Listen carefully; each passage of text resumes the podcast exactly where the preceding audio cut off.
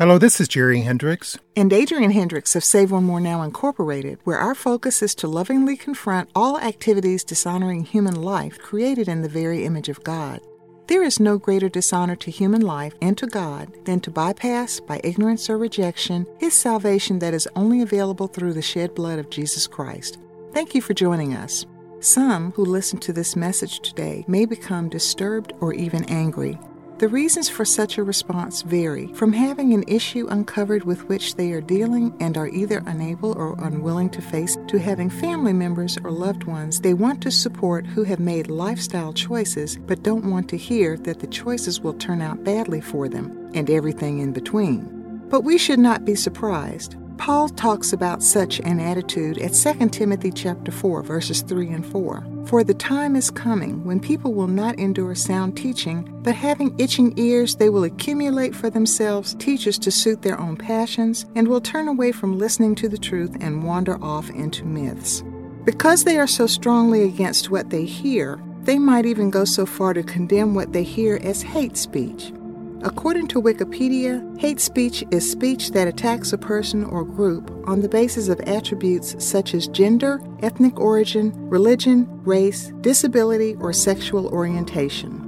Webster's 1828 dictionary defines the word hate as great dislike or aversion, hatred, to dislike greatly, to have a great aversion to. It expresses less than abhorrence, detestation, and abomination unless pronounced with a peculiar emphasis. In Scripture, it can signify to love less. There is one sense, though, in which they would be right.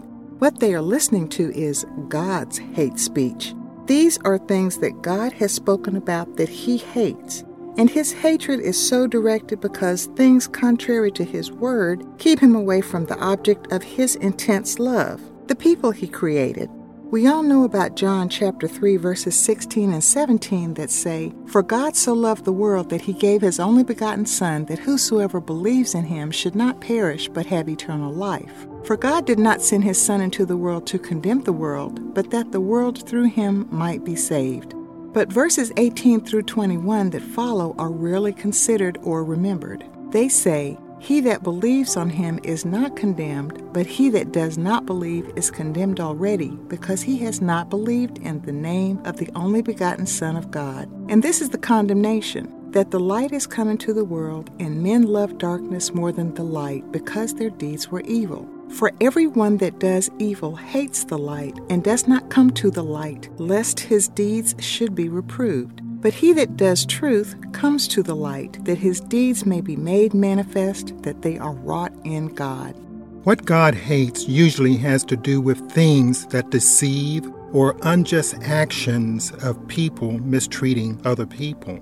Proverbs 6, verses 16 through 19, give a summary of things God hates. There are six things God hates, and seven things are abominations of his soul haughty eyes, a lying tongue, and hands that shed innocent blood, a devising heart, plans of deception, feet that hurry to run to evil, a false witness who breathes lies and sends out discord between brothers.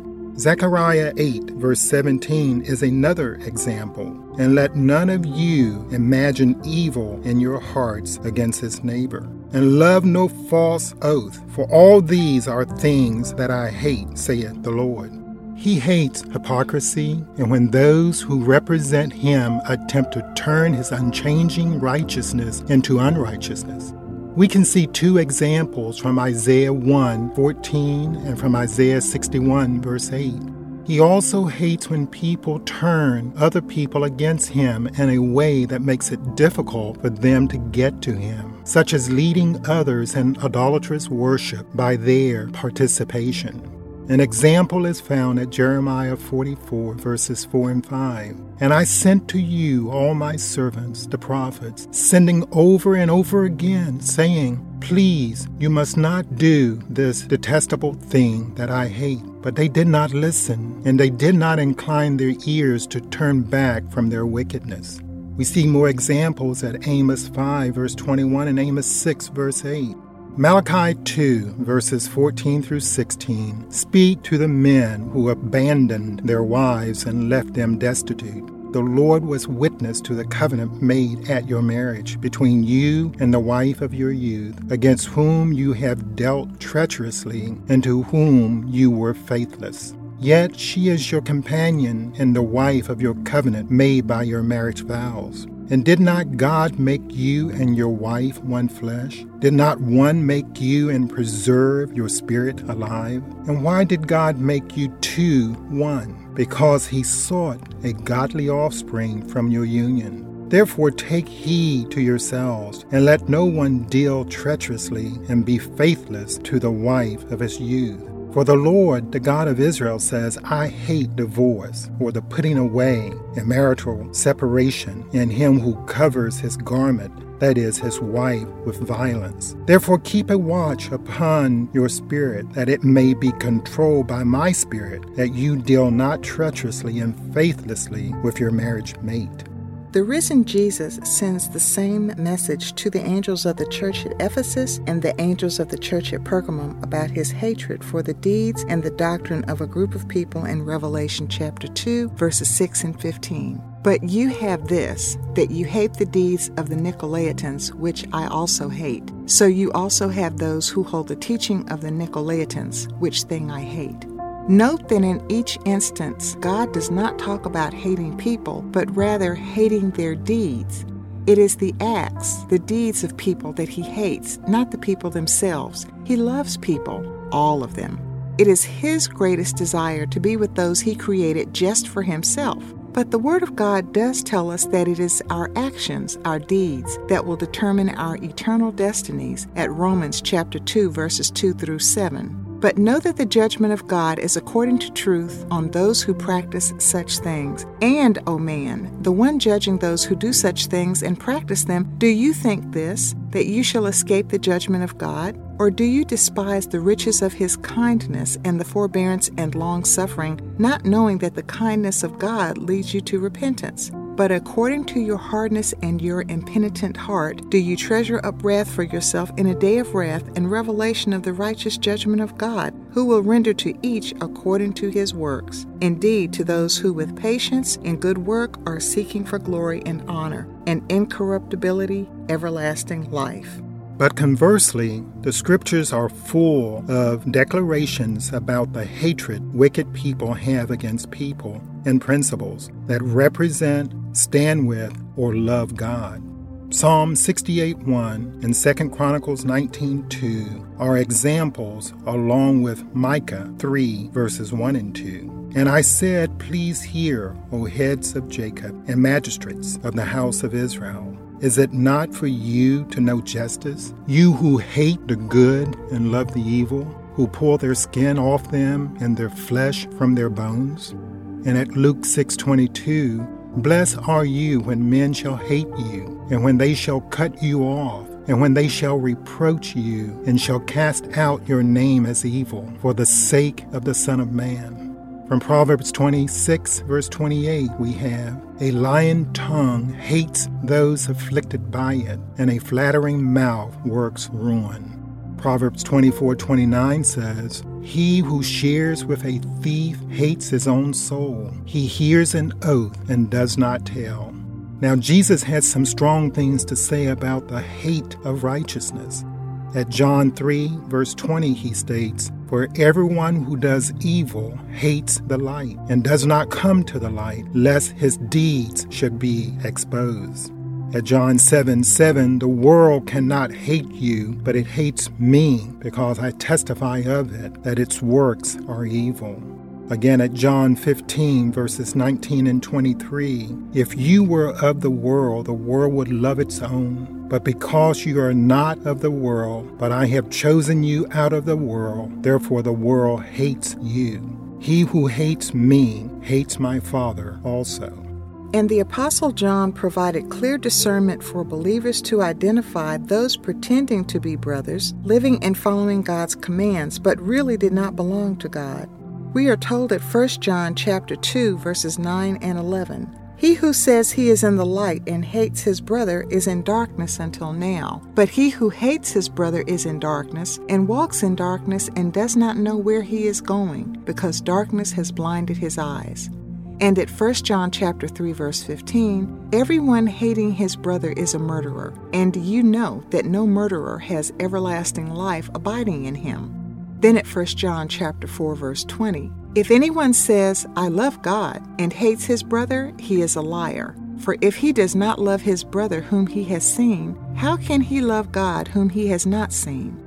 There are far too many other passages to read today, but let us encourage you to go through your Bible and look up scriptures associated with the word hate and its variations you will see how much the source of unrighteousness and the forces of evil hate God who created them. Behaviors which God hates are described in the Bible so that people will know how not to offend Him and know how to prepare to spend eternity with Him. Exodus 20, verses 4 through 6, record one instruction to the people of Israel not to make idols and what they can expect if they ignore Him. You shall not make to yourselves any graven image or any likeness of anything that is in the heavens above, or that is in the earth beneath, or that is in the water under the earth. You shall not bow yourself down to them, nor serve them. For I, Jehovah your God, am a jealous God, visiting the iniquity of the fathers upon the sons to the third and fourth generation of those that hate me and showing mercy to thousands of those that love me and keep my commandments.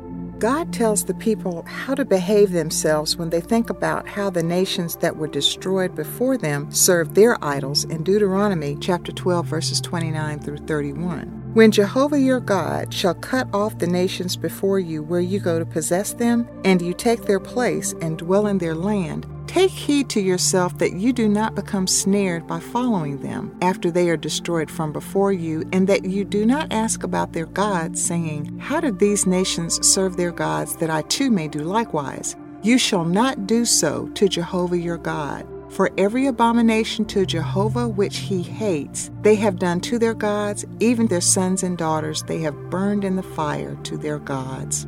To kill one's own children is particularly disgusting and hateful to the Creator God.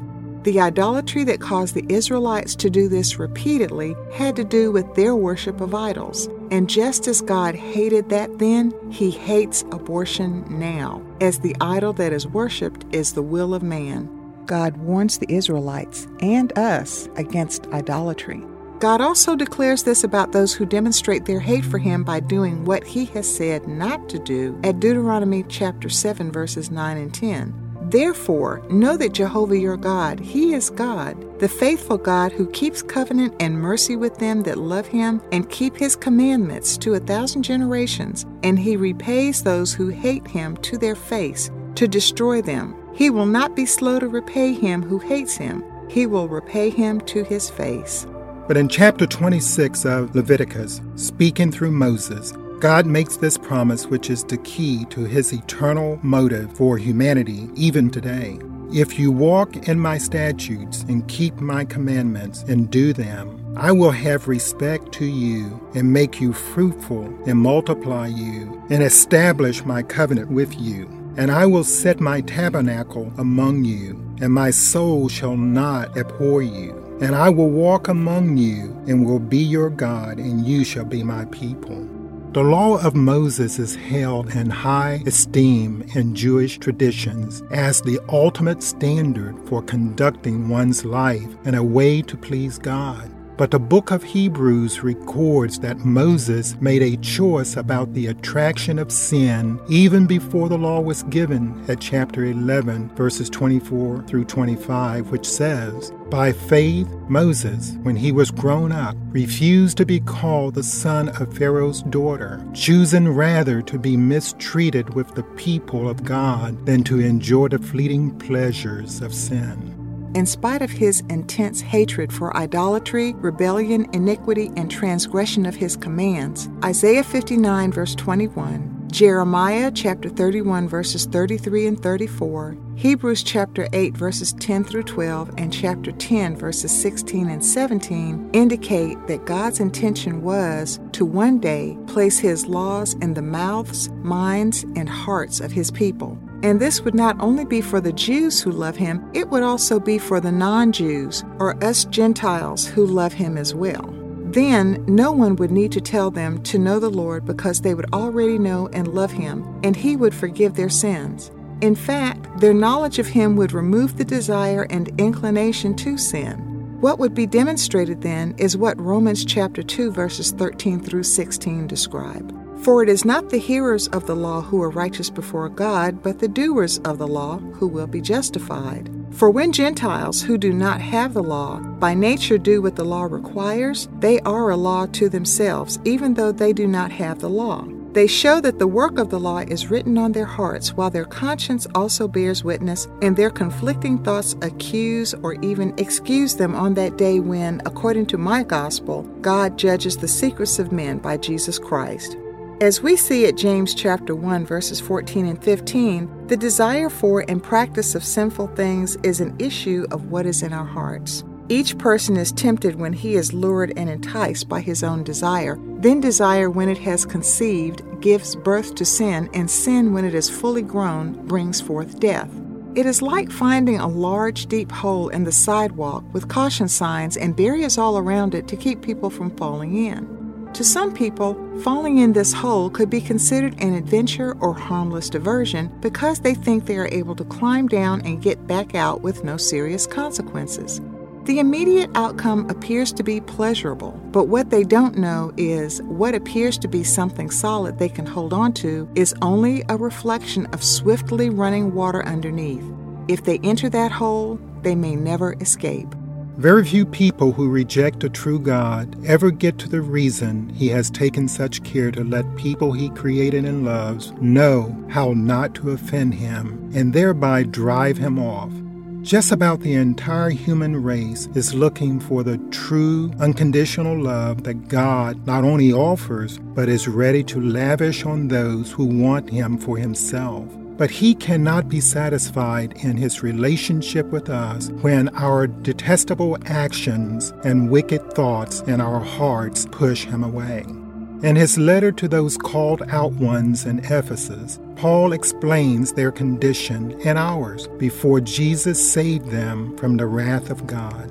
Beginning at Ephesians 2, verse 1, he says, In the past you were spiritually dead because of your disobedience and sins. At that time, you followed the world's evil way. You obeyed the ruler of the spiritual powers in space, the spirit who now controls the people who disobey God. Actually, all of us were like them and lived according to our natural desires, doing whatever suited the wishes of our own bodies and minds. In our natural condition, we, like everyone else, were destined to suffer God's anger. But God's mercy is so abundant and His love for us is so great that while we were spiritually dead in our disobedience, He brought us to life with Christ. It is by God's grace that you've been saved. In our union with Christ Jesus, He raised us up with Him to rule with Him in the heavenly world. He did this to demonstrate for all time to come the extraordinary greatness of His grace and the love He showed us in Christ Jesus. For it is by God's grace that you have been saved through faith. It is not the result of your own efforts, but God's gift, so that no one can boast about it. God has made us what we are, and in our union with Christ Jesus, He has created us for a life of good deeds, which He has already prepared for us to do. And just in case anyone who is not Jewish thinks they were entitled to this treatment by God, let us read on about what He really did for us all. You Gentiles by birth, called the uncircumcised by the Jews, who call themselves the circumcised, which refers to what men do to their bodies. Remember what you were in the past. At that time, you were apart from Christ. You were foreigners and did not belong to God's chosen people. You had no part in the covenants, which were based on God's promises to his people, and you lived in this world without hope and without God. But now, in union with Christ Jesus, you, who used to be far away, have been brought near by the blood of Christ. For Christ himself has brought us peace by making Jews and Gentiles one people. With his own body, he broke down the wall that separated them and kept them enemies. It is through Christ that all of us, Jews and Gentiles are able to come in the one Spirit into the presence of the Father. So then, you Gentiles are not foreigners or strangers any longer. You are now citizens together with God's people and members of the family of God. You too are built upon the foundation laid by the apostles and prophets, the cornerstone being Christ Jesus Himself. God is building those of us who are His together as a single unit so He can live in us, just as He said way back at Leviticus chapter 26, verses 11 and 12. I will make my dwelling among you, and my soul shall not abhor you, and I will walk among you and will be your God, and you shall be my people. Because God is holy, He has told us, encouraged us, and admonished us repeatedly to be holy as well. At Leviticus chapter 11, verses 44 and 45, chapter 19, verse 2, chapter 20, verse 7 and 26, and 1 Peter chapter 1, verse 16, we are in essence told, You must be holy, for I am holy. God is telling us this for our protection. For an unholy thing to encounter a holy one unprotected would mean certain destruction for the unholy thing. In multiple places, we are told that the holiness of God is a most dangerous thing to encounter. Listen to this exchange between Moses and God at Exodus chapter 33, verses 18 through 23. Then Moses said, I pray that you will let me see you in all of your glory. The Lord answered, All right, I am the Lord, and I show mercy and kindness to anyone I choose. I will let you see my glory and hear my holy name, but I won't let you see my face, because anyone who sees my face will die. There is a rock not far from me. Stand beside it, and before I pass by in all of my shining glory, I will put you in a large crack in the rock. I will cover your eyes with my hand until I have passed by. Then I will take my hand away, and you will see my back. You will not see my face. Even Jacob recognized that something exceptional had occurred at the end of his divine encounter at Genesis chapter 32, verses 24 through 30. Hebrews chapter 12, verse 14 sums it up. Follow peace with everyone and holiness, without which no one shall see the Lord. So, in conclusion, the purpose of God's hate speech is to save the object of his deep, abiding love. We are the object of that love. Don't you think it is better to accept and agree with what He wants for us to make us holy instead of being separated from Him in eternal anguish? Have a talk with God today. If you have an issue with Him about anything, talk it out with Him. He is God. He is big enough to handle whatever you bring to Him. But just bring it. He is waiting for you now. Let us pray. Dear Heavenly Father, Thank you so much for your love demonstrated by the life, death, and resurrection of your holy child, Jesus. We do not have adequate words to thank you for the love your Holy Spirit has shed abroad in our hearts this day, because your good and perfect will has made us your children by belief in the name of Jesus. We know by your written word that you do not take delight in the destruction of anyone you have created, and you made us all, even those who deny this and deny you. Father, we ask you according to your word at Acts 5:31 and Acts 11:18 that repentance and salvation will come to the children of Israel and to the nations. We ask you, precious Father, to speak those beautiful words you said in the beginning. Let there be light, and let that light be in the hearts of people listening who are not now part of your eternal family, so they may have the light of the knowledge of your glory in the face of the Messiah, Jesus. Let his reality be so present, so tangible to each of them that they must respond. Let them realize that this meeting with our risen Lord is their opportunity to leave the bondage of sin behind and be born anew into your kingdom. Let them not hide the way Adam and Eve did, but instead embrace the presence of Jesus, honestly and frankly telling him everything, and let them find his touch the answer to their greatest longing, your everlasting life wrapped in your everlasting love. You, our beautiful Yahweh, are the one who made us because you wanted us to be with you.